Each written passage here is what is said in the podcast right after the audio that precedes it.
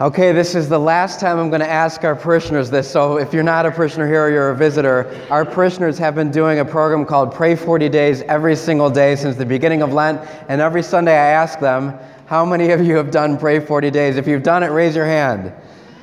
All right, give them a round of applause. 40 days. I'm so proud of you. They've done it 40 days straight, 15 minutes a day, every day of prayer, and they've come to this wonderful end of, of Lent and now Easter. Easter really is a time for us that's supposed to come after this time of retreat. So we spent Lent 40 days and 40 nights of prayer, fasting, and almsgiving, and now we celebrate and rejoice with Easter.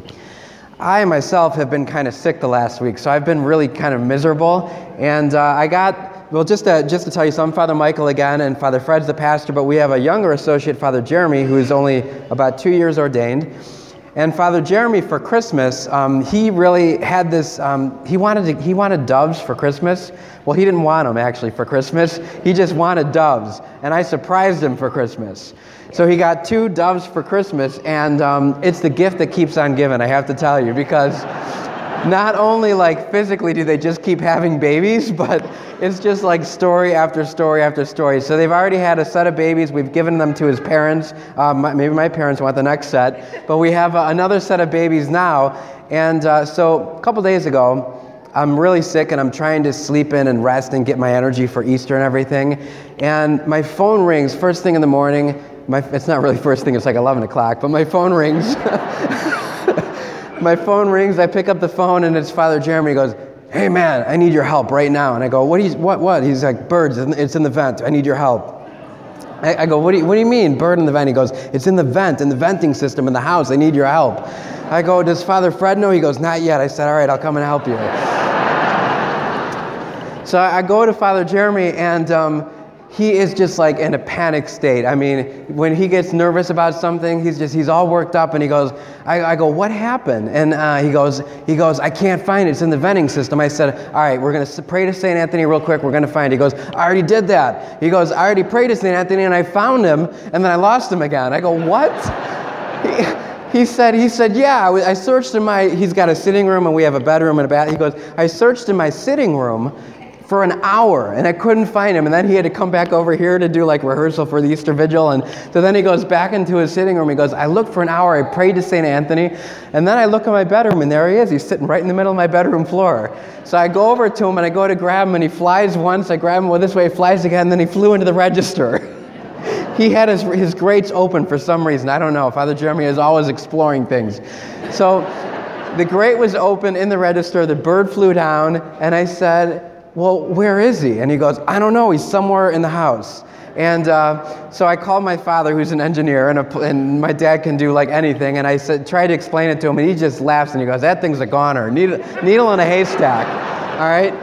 Well, if you don't know Father Jeremy by now, once he gets his mind on something, you're just going to find it. So there I am, sick as a dog, sitting on his floor, trying to listen for this bird. We pull out my phone and I'm like videotaping through the vent, you know, with my flash, and we can't see it. And we're stomping up and down, you know, trying to get it to run.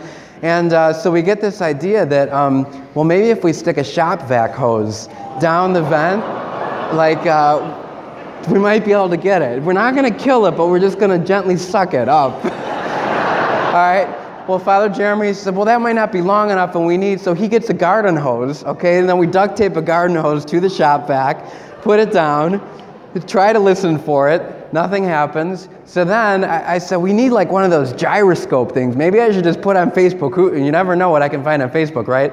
So um, he goes to Home Depot and gets one of those plumbers like gyroscope with a flashlight. 150 bucks, he rented it. and, uh, so he, we bring it back, we start feeding it down the rectory, uh, down the, down, the, down the venting system, and all of a sudden you could see it. In the middle of his bedroom floor, like over here, is the bird, and he's just terrified. He's looking like this. so I'm like, we got to try to get it closer so that we can at least get the vacuum tube to it, okay? So we're trying to like i'm stomping over here and trying to get the bird to run this way and we finally get it near the edge okay it's, but it's you know how the vents are so you can't really get your hand down and see it so we got the shop vac down there we get it like within inches of the shop vac and we turn on the vacuum and it takes off and just runs down the other end and then all of a sudden we just hear flapping and it's gone Totally gone. Where do you think it went? Downstairs, three flights. okay? So then I went. we went down to the basement, and uh, Father Jeremy, again, engineer, just knows everything, and he does actually. But but he was insistent it was these two pipes that went up to his room. So we took off the pipes, and poor Father Fred. I mean, we're banging and we're screaming and um, vacuuming. So we probe these two with the lights and they're not there and father jeremy's like maybe he went into the heater he just started and, and then he got this look of despair on his face like this total look of despair. And uh, that was when I was like, no, we're going to find him. We're going to find him. And so I get this idea on my phone. We've done this before with the birds. If you play like the, the, the mating sounds of the birds, sometimes they respond. So again, poor Father Fred, I put the YouTube thing in the ducts, and the mating sounds of the birds are going throughout the entire rectory. Well, wouldn't you know it? All of a sudden, you hear a little chirping chirp, chirp, we heard it. It was responding back to the call. And it wasn't in these two pipes, it was like in the middle. And, uh, you know, Father Jeremy is just looking at it like perplexed, like, where do we start? Where we? And I was like, that, I'm just pulling this thing down. So I yanked it down, and, uh, and we got the bird out. It came out right there. So the baby bird is alive and well. And uh, he's flustered, but he's back in his cage. And you know, so I'm, I'm thinking about this whole idea because it's not how I intend to spend Holy Saturday at all. It's four hours of trying to find this bird. But the reality is uh, that bird kind of descended into hell, it descended into the darkness. okay? And so did Christ. He descended into hell. And he did that so that he could free us from sin and death. All right, so that's what we're celebrating on this Easter the, the mystery that we have been freed from sin and death. That's what he did on Easter. He, when he rose from, from the dead, freed us from sin and death. However, we're still in this struggle while we're here, here on earth. Now, I know the difficulty is some people, like there's, there's all these uh, documentaries coming out about finding Jesus, and there's a movie out um, right now called um, uh, what's, what's the one right out now? Can't think of it. A Case for Christ. Really good movie, but A Case for Christ, where they're trying to figure out if Christ actually existed in the world. Well, first of all, he did exist, he's a real historical figure. But secondly, rose from the dead and was witnessed, witnessed in the resurrection by hundreds of disciples, thousands of disciples, and still continues to reveal himself to us. Now, here's the reality we are still in this world trapped in darkness and sin. And the only one that can get us out is Christ. He is the only one that can lead us through the darkness into the light. So imagine you're like that bird and you're discombobulated. You don't know which floor you're on, you don't know which way is up or down. Christ is the only one that can get us out. So, how do we hear his voice? How do we recognize his stomping? How do we know the light to follow?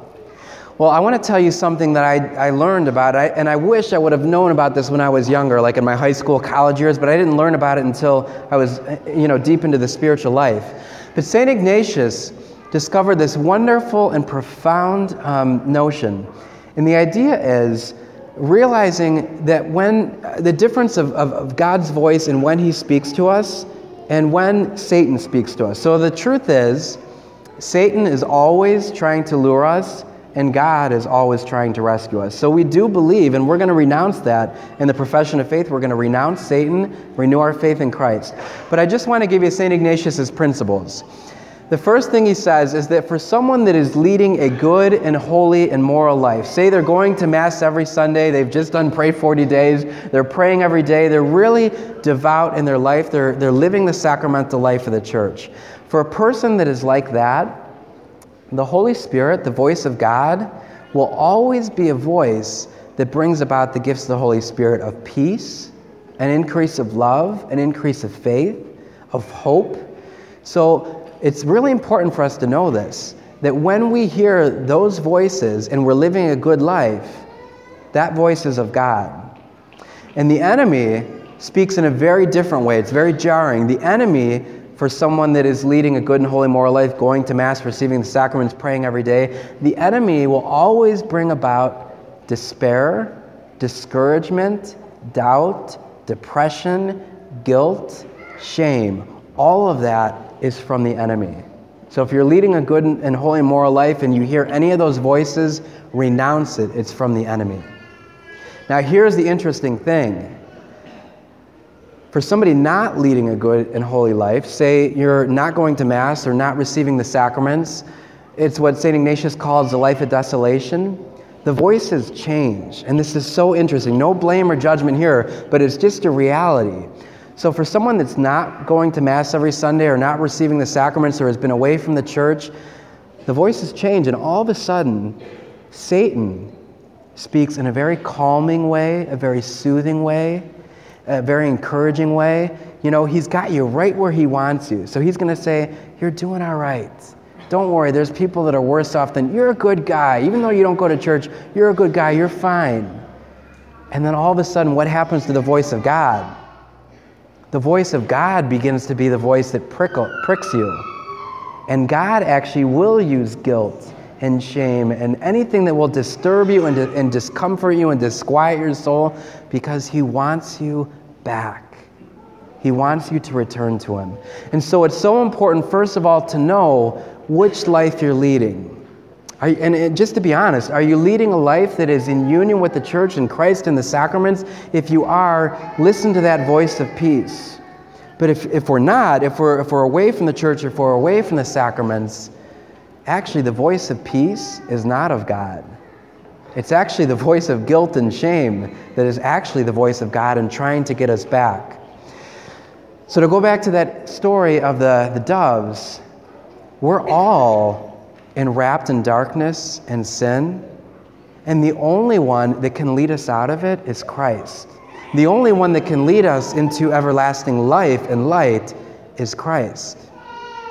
And so I just invite you to, to, to think about that, to think about where you are in your spiritual life. It's so important to know which place you're on because then you'll discover really the voice of God. And then I want you to think about making a resolution. So at the end of a retreat, it's always a good thing to make a resolution. So, um, first of all, if you're not going to Mass or not receiving the sacraments, I would just humbly make, offer you the resolution that maybe this is the time for you to do that, to resolve to come to confession. Next Sunday is Divine Mercy Sunday. You can receive complete forgiveness of all your sins when you go to confession. It's an amazing Sunday that the church has given to us. Maybe your resolution is to go to confession or to return to, the, to, to Sunday Mass just to get back in the habit. But if you are leading this life, I just encourage you to make a resolution to keep alive the joy of Easter. You know, so think about making a resolution. You're done now with prayer, prayer, fasting, and almsgiving, but maybe you want to make a resolution to continue some kind of joyful prayer in your life.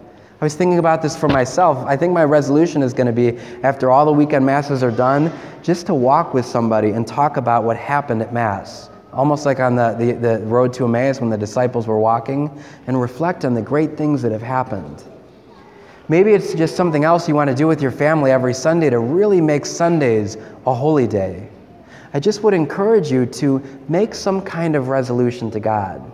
Again, if you're in desolation, the only resolution really is to return to confession in the church. But if you're in consolation and you are united with Christ, make some resolution truly to live out the Easter mystery. Ultimately, that's what this day is all about. It is about Christ coming into our darkness, descending into hell, freeing us from sin and error and blindness so that we can ultimately live with Him not only one day in heaven, but ultimately experience heaven on earth, which is the resurrection.